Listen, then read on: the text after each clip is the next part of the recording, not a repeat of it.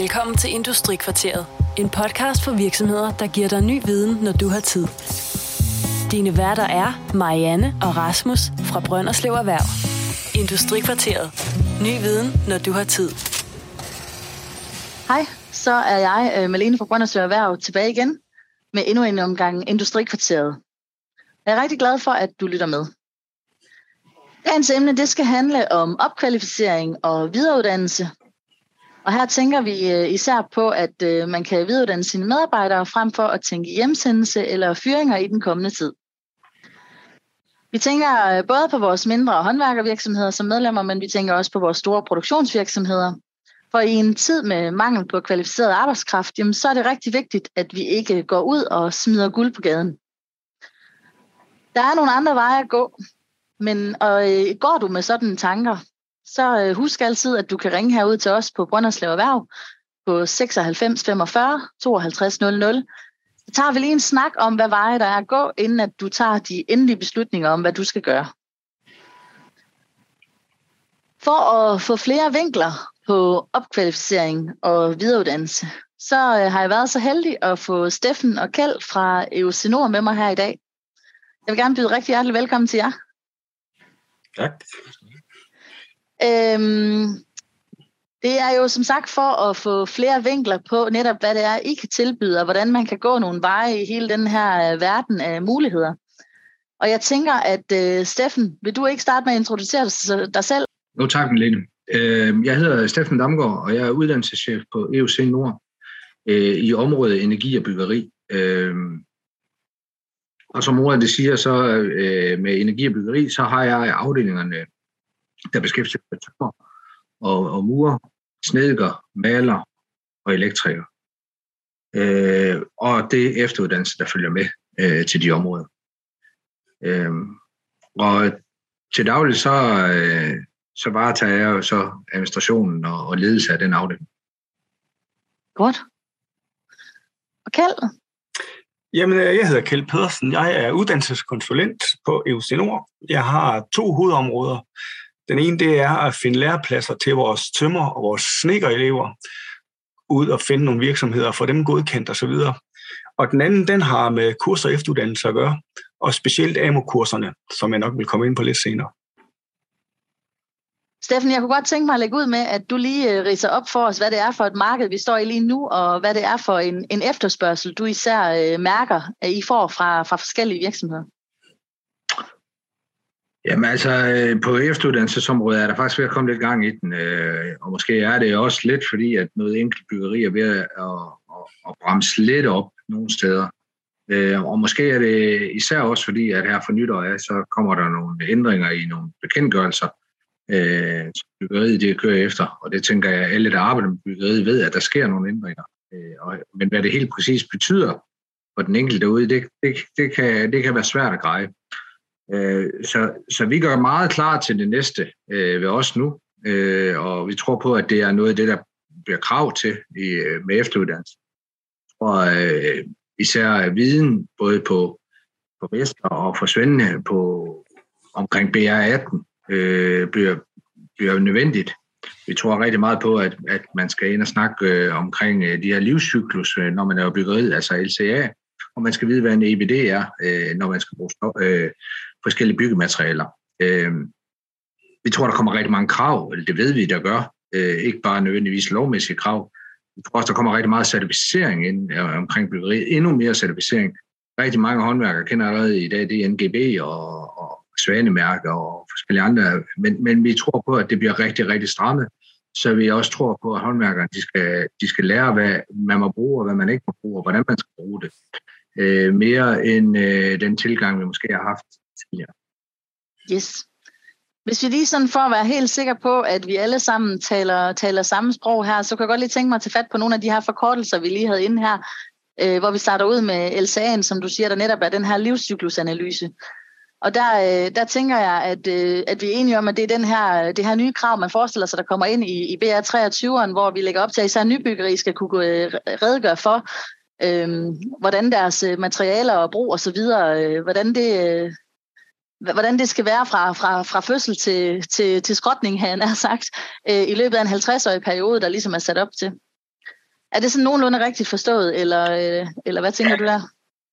Det er det. Altså, jeg er ikke bygningsmæssig ekspert på det, men jeg ved, at det, der sker her for nytår, er nok er starten. Det, der sker for nytår, det er, at det kommer til at handle rigtig meget om CO2, hvor meget udledning CO2 er for byggeriet.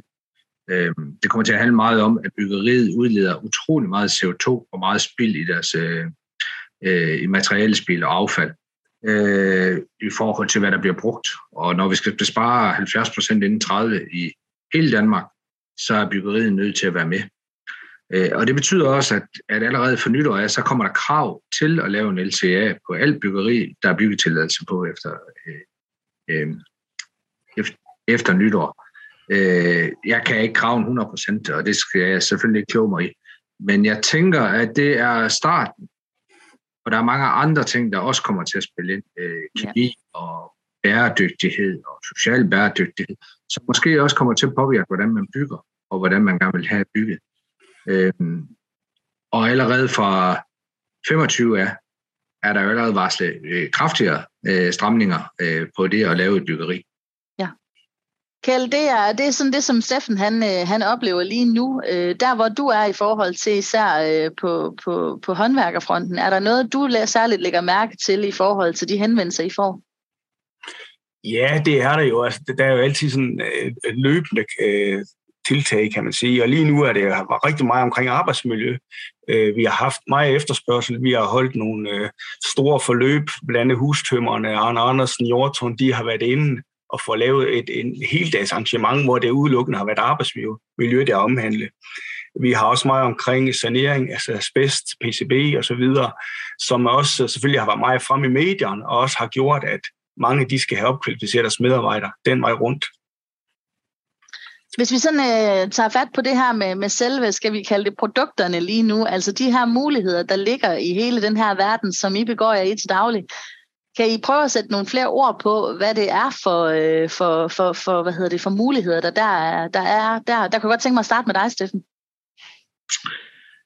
Jamen, jeg tænker faktisk, at i AMU-systemet for efteruddannelse, der er ekstremt mange muligheder. Der er faktisk muligheder for, jeg vil næsten sige alt. Og jeg tror, der er så mange muligheder, at det næsten er uoverskueligt, hvis man ikke arbejder med det hele tiden og finder rundt det. Men hvis man har behov for efteruddannelse eller opkvalificering eller viden inden for et område, eller har behov for, at ens medarbejder får det, så er der rigtig, rigtig mange muligheder i AMU-systemet. Og vi har kun ridset, på vores skole har vi kun ridset nogen op, og det er sikkert på Kjell, han gerne vil fortælle om senere. Yeah. Men der findes over 2.000 kursusmuligheder i AMU-systemet, så det er bare med at kontakte os, hvis man har behov for det. Og tænker du der, at man kan tage kontakt til jer her i dag, og så simpelthen sige, at så er der nogle muligheder her nu, eller er det noget med, at jo før, jo bedre, som det næsten altid er, i forhold til også måske tænke det lidt mere langsigtet og strategisk? Ja, altså vi er jo en virksomhed, ligesom som de fleste andre virksomheder, så vi har jo selvfølgelig en planlagt drift, og vi lever selvfølgelig af kursister og elever, men hvis man lige tænker, at det er fredag morgen, at vi skal starte, så har vi mulighed for noget, men hvis det er en hel virksomhed, der kommer med 100 mand, så tænker jeg, at det vil være dejligt, at de kom lidt før. Vi har muligheden i det åbne værksted inden for byggeriet, hvor vi udbyder en række kurser, hvor man kan komme hvis der er regn i morgen, og deltage i kursus. Kjeld, kunne du tænke dig at tilføje lidt til det, Steffen har sagt her i forbindelse med netop de muligheder, der ligger i jeres systemer? Ja, altså hvis nu snakker du lidt forkortelser. Altså AMU, det er jo arbejdsmarkedsuddannelser, og det er jo efteruddannelse til faglærte og ufaglærte hovedsageligt, det henvender sig til. Det er sådan en korte kursusforløb, der er kompetencegivende, og som målretter de der efterspørgsel, der nu er hos virksomhederne. Nogle af de kurser, de er faktisk kompetencegivende, og det kan give merit til en erhvervsuddannelse, hvis det er for ufaglærte. Vi skelner typisk mellem to slags AMU-kurser.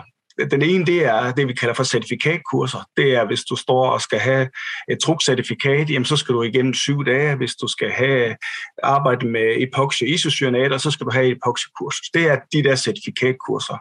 Så er der lidt mere den fagfaglige del, hvor man, hvis man snakker lufttæthed, vil have noget omkring dampspærre, hvis man vil have noget omkring opsætning af por og beton, jamen, så er det sådan mere den fagfaglige del.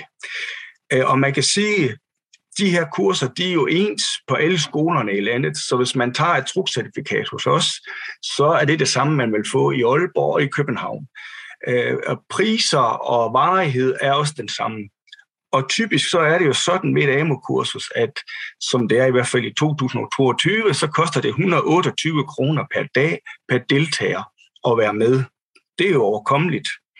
Det rigtig gode er så også, at når man har tilmeldt sig den, så kan man så vinge af, at man gerne vil have noget vevgodtgørelse. Og der kan man faktisk få, hvad der svarer til høj dagpengesats per deltager. Og det er noget med godt 120 kroner i timen.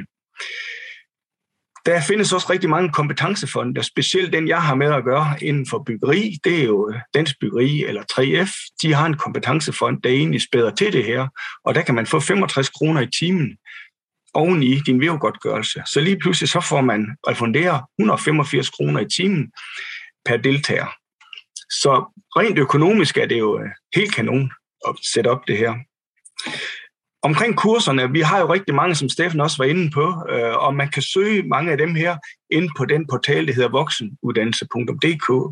Og der er simpelthen et søgefelt. Man kan gå ind og skrive truk eller epoxy, eller hvad pokker man nu søger, og så kan man egentlig se, hvornår det bliver udbudt, og på hvilke skoler det bliver udbudt. Så det er den lette vej. Man kan også henvende sig til mig eller til en af mine kollegaer, fordi mange gange så opretter vi efter det behov, der nu er. Det er jo ikke sikkert, der ligger lige nøjagtigt det, som den virksomhed efterspørger. Men hvis jeg har en idé om, at der er faktisk flere, der har efterspurgt det her forløb, jamen så opretter jeg selvfølgelig det i håb om, at vi kan få et hold. Og et hold, det er sådan typisk fra 12 og op efter. Som Steffen var lige inde på, så har vi noget åbent værksted, som er helt unik. Og det betyder fra uge 43 frem til påsken, der kan man med rigtig kort varsel sende folk afsted, om det er en mand eller det er flere. Jamen der kræver det egentlig bare lige, at der er en af os, der får en kontakt og siger, vi er faktisk 2 mand i morgen, fordi vi kan se, hvad det er helt skidt, eller der er noget leverancesvigt et eller andet sted. Så i stedet for at sende folkene hjem, så kan de komme op til os og blive opkvalificeret. Og det er der garanti for. Man skal dog lige rette henvendelse. Man skal ikke bare stå der om morgenen, for vi står helt uforberedt. Og der er der jo nogle gange, at man sender nogen afsted, uden at vide, hvad de vil have af kurser. Men så byder vi dem egentlig velkommen og kigger i vores katalog og finder nogle kurser, der vil være relevant for dem. Vi hjælper med at få dem tilmeldt. Det eneste, vi skal bruge her, det er jo et CPR-nummer på den person, der nu kommer, og vi skal bruge en virksomheds-CPR-nummer, hvis de er sendt fra en virksomhed. Og så er man omfattet af hele AMU-systemet her. Hvis jeg lige må sige en bemærkning ind der lige, undskyld Kelly, jeg afbryder dig, men det, når du siger, at man så er omfattet af hele AMU-systemet, så betyder det også, at de her refusionsmuligheder, som du nævnte lige før med både VU og Byggeriets Kompetencefond. Ja, hvis man har en overenskomst selvfølgelig. Ja, selvfølgelig. Så er det. Og der er også nogle enkelte begrænsninger, hvis man har en videregående uddannelse, for eksempel. Ja. Så det er målrette, ufaglært og faglært. Ja. Men har du en gymnasial uddannelse, og du har en større uddannelse, så er du egentlig ikke omfattet af AMU-kurserne. Så skal du betale en helt anden pris for det her jo. Det er rigtigt. Men ellers, det er klart, bæredygtighed er også noget, det vi gør i, og der, som Steffen også lige var inde på det her, LCA, er der lige kommet nogle helt nye kursusforløb, og vi er også lige blevet gået klar til at køre noget omkring bæredygtighed i byggeriet. Og vi kan godt mærke, at det peger lidt den vej. Om vi lige er klar til det i Nordjylland, eller vi først bliver det til forår, det er jo tiden vis. Ellers synes jeg også, at vi gør rigtig meget for at lave noget målrettet for virksomheden. Altså som jeg sagde før, så har vi haft nogle af de store virksomheder ind, og det er jo sådan noget, vi har planlagt over tid, hvor man kan sige, at vi har faktisk haft nogle udfordringer i løbet af året.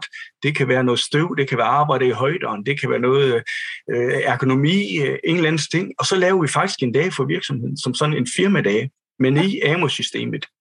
Og det kan vi gøre på skolen, hvis vi planlægger det. Vi har en stor atriumgård, der kan sidde 100 mand i, og så kan vi dele dem rundt i lokalerne, alt efter hvad der nu er på tapetet den dag. Okay. Men ellers er det meget mere at oprette efter behov. Så sidder man med et eller andet, vil vi rigtig gerne kontaktes. Det er jo ikke sikkert, det er noget, vi lige har på tapetet, men det kan vi arbejde frem imod. Noget helt nyt, det er noget gammelt, der er ved at komme tilbage. Det er omkring det her montage af solceller. Der har jeg lige pludselig fået nogle henvendelser, fordi nu er energipriserne steget. Nu er det lige pludselig blevet relevant og skal til at montere solpaneler og solceller igen. Og så skal vi til at have gravet det frem og sige, hvornår kan vi gøre det, og har vi noget klar, og så videre. Så hele tiden, så er der en løbende udvikling, og den vil vi rigtig gerne være en del af. Det lyder rigtig godt. Du nævnte, at I havde lavet nogle forløb, nogle endagsforløb eller flerdagsforløb for større virksomheder, der havde haft et behov. Ja. Kan du sige lidt om der har været nogen fra Brønderslev Kommune der? Ja, man kan sige, at Arne Andersen, de er jo fra Brå oprindeligt, så de har været der 5 gange og haft et forløb med omkring 100 mand hver gang, og den har vi ligesom sådan samlet op på. Der var lige de par år med coronaen, men ellers har de været der derfør, og det er nok dem, der har banet vejen for flere af de andre. Fordi der er mange, der godt kan spejle sig i det her med, at i løbet af et års tid, så er der faktisk mange ting, vi slår sig lidt med derude. Vi har nogle gange gjort det, vi har sendt nogen ud på byggepladserne og taget nogle billeder af det, man egentlig beskæftiger sig med. For man har nok en tendens til at sige, at det er jo sådan, vi altid har gjort det. Det er nok sådan, vi skal gøre det fremadrettet. Hvor vi ligesom kan komme med et bud på, jamen det kunne jo også godt være, at man kunne gøre det på en anden måde, for ligesom at undgå nogle af de der udfordringer, de kunne have. Ja. Så vi sidder simpelthen og laver et målrettet forløb, som en HR eller en byggeleder er med ind over. Og så når vi ligesom siger god for den, jamen så er det det, vi kører med. Det er jo ikke altid, vi har de undervisere, der skal til, jamen så får vi nogle eksterne ind og hjælper os med det forløb her. Så vi får rigtig god respons på det her. Ja. Hvad kunne udfordringerne være, hvis du sådan skulle konkretisere dem lidt? Jamen altså udfordringen, det er jo for eksempel antallet. Det er jo også det her med, at lige nøjagtigt den dag, hvis der står 100 mand, og de skal deles i 5 hold, så skal jeg have 5 klasseværelser, jeg skal have 5 undervisere på. Det er selvfølgelig en udfordring, men det er ikke en udfordring, vi ikke kan løse, bare vi har lidt tid til det. Super. Vi har jo også den mulighed, at vi kan gøre det ud af huset. Vi har jo været ude ved Richard Thomsen her og lave et brandkursus for nyligt, hvor at han har faciliteterne til det. Så i stedet for, at de skal køre til Hjørring hele flokken, jamen så sender vi en underviser herud og kører et kursusforløb. Og det vil vi kunne gøre med nogle kurser. Selvfølgelig ikke et trukcertifikat eller noget af det andet, men sådan lidt mere den faglige del, den vil vi kunne klare ud af huset. Nogle af de ting, I tager ud til virksomhederne og ligesom sætter ord på, at der er et behov for måske at kunne tale om at gøre anderledes. Hvad er det for nogle behov, I der ser, eller nogle måder, hvor I så kan tilrettelægge noget for den enkelte virksomhed? Jamen nu er det meget inden for byggeri, jeg har med at gøre, kan man sige. Og det er jo typisk arbejdsmiljø, man har meget fokus på, fordi at man jo selvfølgelig også får nogle anselige bøder, når det ikke lykkes derude. Så kan vi være behjælpelige med ligesom at lave nogle nye rutiner derude, hvis vi får nogle lidt andre øjne på. Og vi har nogle rigtig gode arbejdsmiljøfolk, der er gode til at se muligheder. Og det er nogle gange, man gror fast i nogle ting, som man altid har gjort. Og det kan godt være med til at skubbe lidt på. Og jeg tror også det her med, at man kommer ind som sådan en firma, der man hører det samme, man gennemgår det hele, at nogle gange så er det egentlig bare en øjenåbner for, at man har måske, der er måske lidt sløseri, der lige sådan skal rettes lidt op på. Vi får i hvert fald, de vender tilbage, det må være tegn på, det er godt, tænker jeg. Ja, yes, bestemt. Steffen, i alt det her med at tænke lidt strategisk og tænke på det, der kommer også i forhold til det nye bygningsreglement og de krav, der måtte komme i forhold til nye bekendtgørelser osv., Der nævnte du også lidt omkring det her med at tænke det ind, at man agerer på en byggeplads. Og netop det her med at tænke bæredygtighed og de krav, der måtte komme i forhold til CO2, at der er der også nogle helt specifikke ting, I vil kunne bidrage med i forhold til netop den her ageren på byggepladsen. Ja, altså jeg skal ikke kloge mig i, hvordan jeg tænker, at byggeriet skal være fremadrettet, men jeg tror, der kommer til at kræve nogle adfærdsændringer, både ved den måde, man planlægger og gennemfører og byggeri på. Og det er lige fra arkitekter til ingeniører til konstruktører til manden, der smider affald væk, eller nedbryder for den sags skyld. At der skal ske nogle adfærdsændringer for at kunne opnå de her ting. Man kan ikke bare nødvendigvis gøre mere af det, man har gjort før. Og der kan det være noget med, at man skal på kursus i noget af det her bæredygtighed. Men det kunne også være, du spurgte Keld før, hvad vi kunne tilbyde ud på en byggeplads af kurser udadtil. Og vi har før kørt nogle kurser, der hed Byg Sol, hvor man kom ud og var med til at i en kursussituation og facilitere det tværfaglige arbejde på en byggeplads. Altså, hvordan strukturerer man det? Altså, hvordan med byggemøder og sådan, at man måske i tværfagligt, også på tværs af firmaerne, kan udnytte hinanden så man når hurtigere i mål og bedre i mål, også med det bæredygtige. Sådan at det ikke er en faggruppe, der smider plastik i papcontaineren for eksempel, eller det ikke er en faggruppe, der bare tænker, nu lukker jeg hullet her, fordi det er min opgave, og så skal der en anden faggruppe, der skal åbne det lige bagefter. Og det har vi tidligere haft succes med, og det tror jeg vil være rigtig godt, hvis man skal til at lave adfærdsændringer på byggepladser, at man måske også tænkt det tværfaglige samarbejde ind i. Og der findes faktisk også kurser inden for det, der kan foregå på byggepladsen. Ja. Jeg kunne godt tænke mig at spørge lidt ind til, nu taler vi meget om, hvad der er af muligheder for kurser, men er der noget maks for den enkelte i forhold til, hvor mange kurser man må deltage i, om hvor mange point eller meritter man kan opnå? Vil I sætte lidt ord på det? Jeg tror som ikke, der er noget maks. Der kan blive noget omkring for eksempel kompetencefonden. Jeg mener, det er 3 uger, at man giver til om året. Og det er jo klart, at hvis den falder bort, så kan det jo godt være, at man siger, okay, så er vi nede og få VU-godtgørelsen alene. Og jeg ved, at der bliver tænkt rigtig meget økonomi i det her, så på den måde kan der være nogle maks, og der er jo heller ikke, man sender jo heller ikke folk på de samme kurser igen og igen. Så det er jo noget med at lave en løbende udvikling. Ja. Så jeg tror egentlig, det er et spørgsmål om at kigge lidt frem i krystalkuglen og sige, hvad kunne vores medarbejdere tænke sig hen over tid? Og det vil vi selvfølgelig rigtig gerne være en del af, for det er det, vi vil planlægge efter. Ja. Men nu nævner du selv det her med de 3 uger i blandt andet kompetencefonden. Det vil sige, at nu ved jeg godt, at vi nærmer os jo lige om lidt 1. december. I dag der er der ikke så lang tid til jul. Men i forhold til at, at tænke det her ind, kunne man så forestille sig, at man lagde 3 uger på den her side af nytåret, eller måske en enkelt uge, så stadigvæk havde de 3 uger efterfølgende. Er det sådan noget, der kan lade sig gøre, eller er vi så på vippen? Jamen, jeg tror, at meget kan lade sig gøre. Jeg ved heller ikke, hvor meget der skal tænkes i det her, jo. Men jeg tror bare, at man begynder at tænke efteruddannelse og finde ud af, hvor smidigt det egentlig er. Jamen, så tror jeg da også, der er flere, der vil bruge det. Jeg tror, det er mere det, at det er lidt ukendt, og man kender faktisk ikke... Jamen, for eksempel sådan noget som økonomien i det, og hvor forholdsvis simpelt det egentlig er at tilmelde, og selv når vi snakker åben værksted, hvor man egentlig bare kan sende 2 mand i morgen. Det er jo, hvor vi egentlig er behjælpelige med stort set det hele. Man sidder bare og venter på, at vi får opkvalificeret nogle medarbejdere, så der tækker noget økonomi ind. Ja. Så det vil sige, at lige nu, der har vi mulighed for, at i den tid, vi går i møde lige nu, der vil vi egentlig kunne ringe op til jer, eller sende en mail, hvis vi har en kontakt i forvejen, og så sige...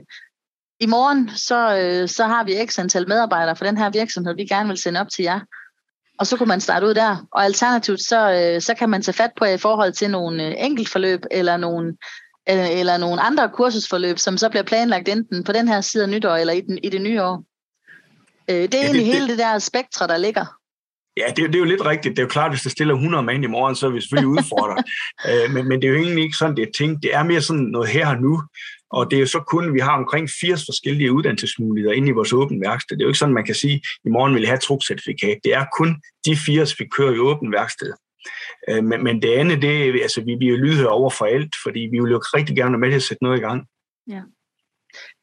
Jeg kunne godt tænke mig, at vi i den forbindelse sætter lidt fokus på, om I har arbejdet sammen med mange forskellige virksomheder og kommer også til det fremadrettet.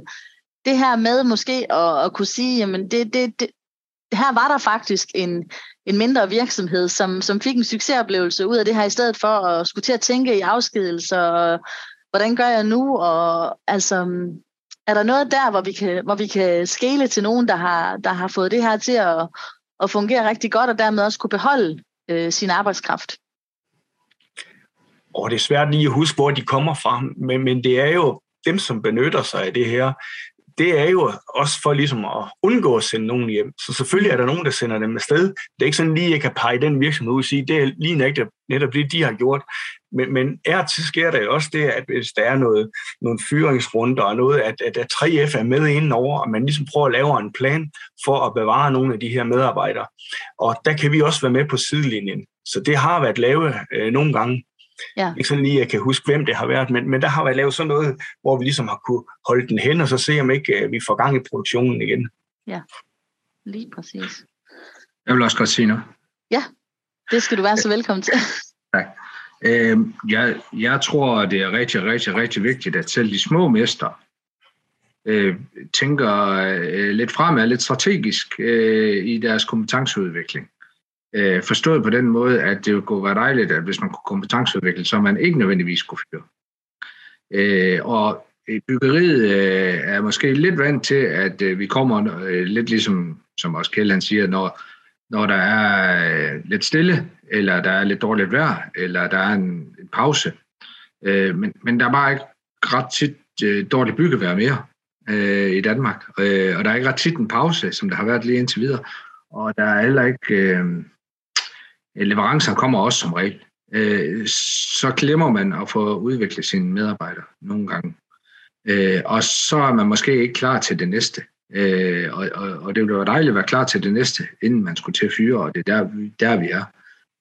Så det vil jeg i hvert fald opfordre til, at man også selv i de mindre virksomheder tænker strategisk, fordi der er noget, man skal fremadrette. Det kan jeg kun være enig i, og i det interview, jeg henviste til før i Industrikvarteret, hvor vi havde professor Christian Koch indover, der var det også hans klare budskab, det var, at nu kommer der nogle ting, hvor der er nogle krav, og det er måske ikke det rammer måske ikke lige den helt lille bygherre til at starte på, men kravene vil blive skærpet, og det vil kun blive taget til, så det også kommer ned og skal ramme nogle af de byggerier, som måske er især for den lille bygherre. Og derfor kunne han kun sige, prøv at være på forkant, prøv at tænke det ind, så man netop er klædt på, og dermed ikke står og føler sig kørt over, og måske lidt bag i bussen i forhold til sine konkurrenter, når først det hele det ruller. Så det synes jeg, det er et rigtig godt budskab at tage med her, Steffen, netop og kunne tænke det lidt strategisk på den lange bane. Og det er også det hvor også vores åbent værksted, det giver mulighed for. Der er to muligheder. Altså en ting er, at man kan arbejde med den case, man decideret skal ud og lave på om en måned, man måske har fået en ordre hjem på, så man kan arbejde lidt med, så man bliver rigtig dygtig til at arbejde med det emne. En anden ting, det kunne være, at man brugt den splitmulighed, der er i AMU-kurset, som vi også kan håndtere i AMU-værkstedet. Det vil sige, at man behøver jo ikke at være på AMU-kurset i en hel uge eller 2 uger. Man kan også i en periode, fordi det er svært med at mangle medarbejdere i hele uger og 2 uger. Men man kunne måske også planlægge på, at det var nogle dage, 1 eller 2 dage om måneden eller et eller andet tid, for at gøre det lidt mere smidigt, og så man opnår kursus eller kompetenceudvikling over det længere tid. Og måske en tredje mulighed, det var, at man satte sig ned i sin virksomhed og sagde, hvad er det, vi gerne vil være dygtige til? Og hvordan bliver vi dygtige til det? Det tror jeg, alle har gavn af. Ja, det tror jeg, du var meget ret i. Keld, havde du noget at tilføje i den forbindelse? Nej, jeg kan kun bakke Steffen helt op her. At det er, og vi vil jo rigtig gerne være med, hvis vi også kan være med til at rådgive. Altså hvis de sidder og siger, at vi vil gerne det her, men hvad muligheder har vi? Jamen, så kunne vi måske byde ind med nogle af de der kurser, der er tilgængelige. Og er de ikke tilgængelige, så kunne vi måske pege på nogle, der ligner lidt, og så kunne vi måske omformulere det en lille smule, sådan at det passer lige nøjagtigt til den virksomhed her. Ja. Nu har I sat os rigtig godt ind i, hvad der ligger på paletten af muligheder, både i forhold til videreuddannelse, men også i forhold til opkvalificering. Og I har også været rigtig godt ind over, at I netop er ved at tage fat på alt det nye, der kommer, hvor man rigtig gerne også allerede nu må tage henvendelse til jer. Men sådan i det store hele, når man nu sidder her som den her, enten om man er en lille virksomhed eller en stor virksomhed, hvordan er det helt præcist, at man gør herfra for at komme i gang? Kan vi snakke lidt mere om sådan en ren proces i forhold til at nå målet? Altså langt det letteste, det er at tage fat i mig, hvis man vil noget omkring efteruddannelse. Fordi der er rigtig mange oplysninger her, og hvad får man lige noteret ned og så videre. Men jeg vil gerne tage ud og fortælle omkring, hvordan man rent lavpraktisk tilmelder, hvordan refusionerne de er, og muligheder der er, og hvornår vi kan gøre det og så videre og så videre. For det er mange ting, og det er meget individuelt, hvad behovene de er rundt omkring. Så jeg vil sige, hvis man ringer på 72 24 61 61, så kan I lave en aftale med mig. Det er den hurtige vej. Det er så godt. Og vi skal sørge for, at der kommer nogle kontaktinformationer ind og ligge her også, så det er netop at til at finde jer bagefter. Det er rigtig godt. Vi har jo også den her mulighed, som vi lige lufter lidt, at vi jo her i Brønderslev Erhverv gerne vil gøre det endnu nemmere og smidigt for vores medlemmer altid. Og der har vi jo nogle forskellige samarbejder, og der har I jo fra EUC Nord også sagt, jamen I vil rigtig gerne være til stede herude i det nye år, hvor vi får mulighed for at trække på jer, hvordan vi lige gør det rent praktisk, og hvor meget det lige bliver. Det vender vi lidt tilbage til. Men det bliver jo sådan, at med jer og nogle af jeres kolleger, at der vil man kunne ret henvende sig, så egentlig få jer ud herfra, eller lige stikke hovedet inden forbi, og så på den måde føle, at I var tættere på. Så kommer det gode spørgsmål lige her, og det er sådan lige sådan en indimellem her, det er, er der noget, vi har glemt lige nu, som I tænker, vi skal have talt om? Vi har været omkring meget, Steffen, det kan jeg godt se. EPD, det betyder Environment Product Declaration. Jeg prøver lige igen. Ja. Det betyder miljødeklaration på engelsk. Ja, alle produkter, som skal bruges på byggepladsen, de skal have en EPD, og det bruger man til at lave LCA-regnskabet med, og også nogle andre miljøregnskaber i forhold til de certificeringer. Det er en miljødeklaration, som indeholder, hvor meget CO2 og hvad for nogle stoffer og så videre, der er blevet brugt til at fremstille det her produkt. Og der er nogen, hvor det er helt ned på produktdetaljer, så er der nogen, hvor det gennemsnit for eksempel træ vil være et svensk træ, vil være en gennemsnitlig faktor, hvor langt det er transporteret og sådan noget, for man ikke lige ved, hvad det er, hvor træet har stået hen. Men og det er noget, man skal lære at forholde sig til fremadrettet, og også som håndværker, at man ikke lægger maling, den forkerte maling i et certificeret byggeri, eller de forkerte skruer, eller hvad det nu kan være. Alt kommer der EPD på, og skal indeholde i det her regnskab, bruges til det her regnskab til livscyklusen. Godt. Så fik vi også lidt det på plads. Hvis jeg skal knytte en enkelt kommentar, så er det jo egentlig sådan, at fra gamle tid, der har vi noget, vi kalder for fyrtårnene. Og det er egentlig sammenslutning af små lokalmester i de gamle kommuner. Det vil sige, der er faktisk også en i Brønderslev Kommune. Og der har vi nogle gange været ude og facilitere nogle møder, og det har været nogle gange på trælasteren eller i en hal eller hvad nu, hvor vi egentlig har været ude for ligesom at stikke en finger i jorden for at høre, hvad rører der sig? Er der noget, vi kunne være behjælpelige med? Om vi laver en chance igen til foråret, det ved jeg ikke. Så langt er vi ikke kommet. Men de findes altså, de her fyrtårne endnu, og vi har listen på dem. Og det kunne jo være en vej at gøre nogle ting på, fordi er der noget fælles interesse i noget, jamen så er det måske den måde, vi kan samle holdene på, ved at der er flere virksomheder, der går sammen om et eller andet forløb. Ja, fordi det er jo netop også en mulighed, der foreligger, at man behøver ikke altid tro, at man står alene med det hele. Og i stedet for at skal til at tænke vejene ind, så er det netop, som du siger, at få fat i os, eller få fat i jer, så vi ligesom kan sige, at det er der faktisk stor efterspørgsel på, så kan vi køre det. Og i den forbindelse skal vi måske også lige knytte en kommentar til, at man kan godt køre kurser i AMU-regi med færre medlemmer, men så betaler man for de resterende tompladser. Er det rigtigt forstået? Det er nemlig rigtigt, ja. Ja, så det er også lige vigtigt at tage med, at er der et decideret behov, så kan det stadigvæk godt give mening på den økonomiske bane. Og vi er selvfølgelig behjælpelige. Hvis man stiller med 6 eller 7 mand, så lægger vi de ud i vores nyhedsmail. Vi har jo omkring 300 virksomheder, vi sender til. Og så vil vi jo egentlig sige, ved du hvad, vi er står lige og mangler kursister her. Er der nogen, der har behov for at få det kursus, der nu er ledige pladser på? Ja, det er rigtig godt. Vi har været omkring lidt forskellige ting, og jeg synes egentlig, vi er kommet rigtig godt i mål med, hvad det er, I om nogen vil kunne hjælpe vores virksomheder med.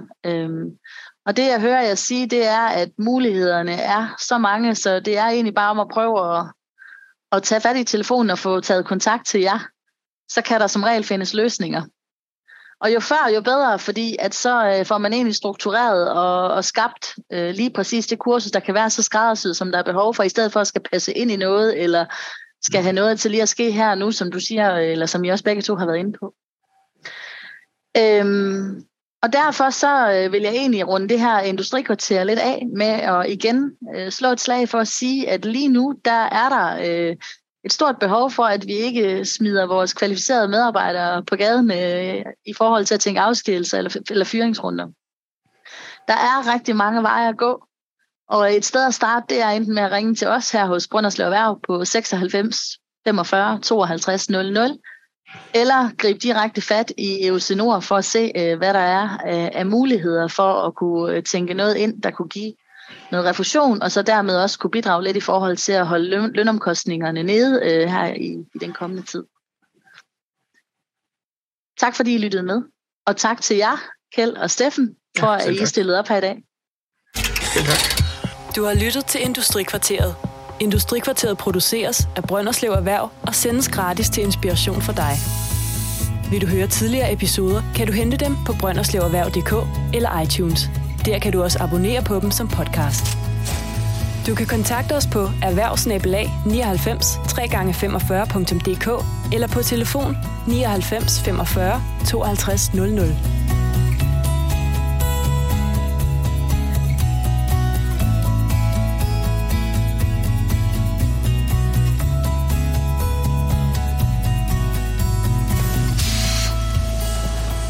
Industrikvarteret.